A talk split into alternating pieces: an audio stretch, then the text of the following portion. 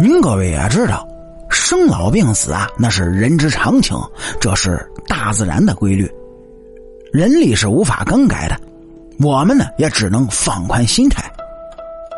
就像结婚时候要摆酒席庆祝一样，人在去世之后呢，也会摆酒席，俗称白事儿。而后呢，会进行一系列的丧葬环节。中国是地大物博。不同的地方风俗习惯也是不一样的。总体来说呢，哎，有着南北之分，但具体各个地方呢又有不同的习俗。哎，就说每一个村子里的习俗，它都会是不一样的。但是关于丧葬的一些注意事项，总的来说呢，都是没有太大区别的。这不，农村地区就流传着很多关于丧事的俗语。今天咱们就来说一下这句话，叫“话有三不说，事有两不做”。您各位都明白，白事呢本身就是一个十分沉重的事儿，所以啊，参加丧事的时候呢，就需要格外注意自己的言行举止，以免因为自己言行不当引起不必要的误会。那么接下来，咱们就一起探讨一下，到底哪些话不能说，哪些事儿。他不能做呢。首先来说，这三不说里，第一不能说就是报丧不说死。家里有老人去世的话，第一件事呢，就是去给自己周围的邻居或者是亲朋好友报丧。在报丧的时候，就需要注意用语，不可以直接说“死”字儿。那么，为什么不能直接说“死”呢？原因啊，很简单。因为人们对于“死”这个字儿都是非常忌讳的，不喜欢听到这个字儿。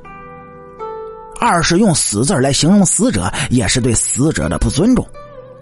三呢，就是去报丧的时候呢，听到的人也会觉得很不舒服，是非常的别扭。这第二不能说，就是抬棺不说重。丧葬的方式有很多种，就比如土葬。火葬、水葬是等等等等。土葬是一种比较古老的丧葬方式，至今的很多地区呢，采用的都是传统的土葬方式。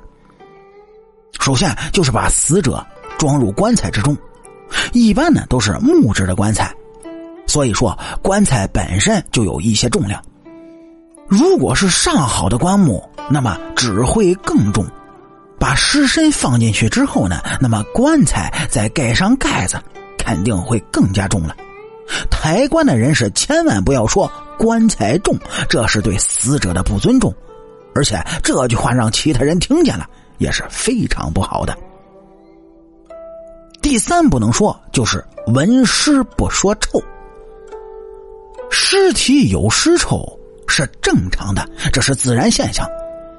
农村有人去世之后呢，一般都是先给换上新衣服，然后再放进冰棺里，等到入葬的时候才会将冰棺换成下葬时的木棺材。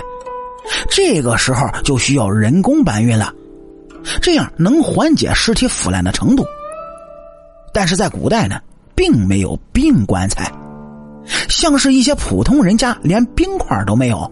如果在他家里放个三五七天的，肯定会散发出尸臭的，尤其是在夏天，天气炎热，只会加快尸体腐烂的程度。所以，您各位要去参加丧事的时候，千万不要说臭。这句俗语的后半句叫“事有两不做”，到底是哪两不做呢？